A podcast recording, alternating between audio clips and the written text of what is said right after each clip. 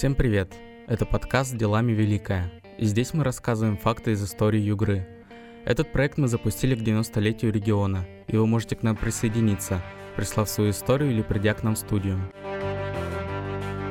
Сейчас в Сургуте идет гонка за место нового главы города. А знаете ли вы, что 19 февраля 1594 года, а по новому стилю 1 марта, царь Федор Иоаннович подписал наказ о строительстве города в местечке Сургут – Первыми воеводами нового сибирского форпоста были назначены князь Федор Борятинский и письменный голова Владимир Аничков. Историю их правления вы узнаете в нашем подкасте, рассказывает Захар Морозов. Владимир Аничков происходил из старинного русского дворянского рода. По прибытии в Сургут ему предписывалось вместе с воеводой Борятинским построить город. Но, по сведениям, опубликованным на сайте города и остроги земли Сибирской, Назначенное время своего досятись не удалось, и новой постройкой Аничков управлял около года один. Воевода прибыл в Сургутскую крепость, когда строительство близилось к завершению. Здесь Владимир пробыл не более двух с половиной лет. В дальнейшем он принимал участие в строительстве первой сибирской дороги, проходившей через Пельм, Лозьву и Чердынь. Аничков также служил в Пскове, а в 1617 году первому сургутскому голове пришлось защищать Москву от войск польского королевича Владислава, хотевшего силой заставить русских признать себя царем.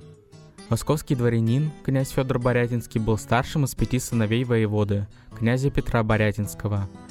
Он начал службу в 1577 году, головой в Ивангороде. После службы в Сургуте в 1598 году Федор Борятинский подписал соборное постановление об избрании на русский царский трон Бориса Годунова. Борятинский был назначен послом в Данию, но по неизвестной причине туда не поехал. Позже был отправлен в Лапландию, дабы определить границу между Россией и Данией. Затем назначен третьим воеводой в прибавку в царев Борисов.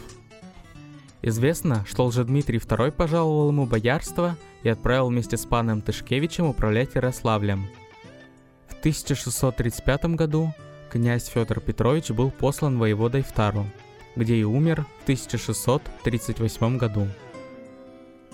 Помимо основной функции сбора ясака в виде мягкой рухляди, много чего входило в обязанности сургутских воевод.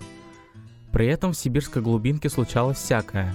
Например, на управляющего города и уездом в 1692-1695 годах стольника Алексея Юшкова – и его людей был написан ряд челобитных, сибирский приказ от местных костяков. Они, опасаясь воеводской мести, посылали свои жалобы окольным путем. Остяки жаловались, что ясачные сборщики атаман Алексей Торопчанинов и казак Иван Завьялов грабежом взяли у них в 1693 году 460 соболей, 3 черных лисицы и 30 шкурок бобров.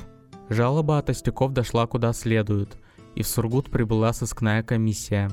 Но к тому времени на воеводстве уже находился вместо Юшкова Михаил Трусов.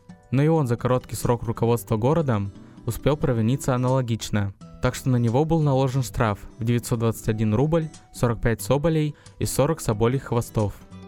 Не все воеводы обижали самоедов.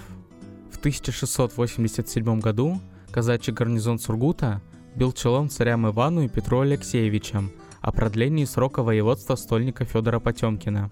В Челобитной подчеркивалось, что воевода во всем радеет, и меж нами, холопами вашими, суд и расправу чинит право. А последний в 17 веке сургутский воевода Лев Вильяминов Зернов во время голода 1700 года, когда умерло более 500 жителей ясачных властей, раздал остякам весь хлеб из казенных и личных воеводских запасов –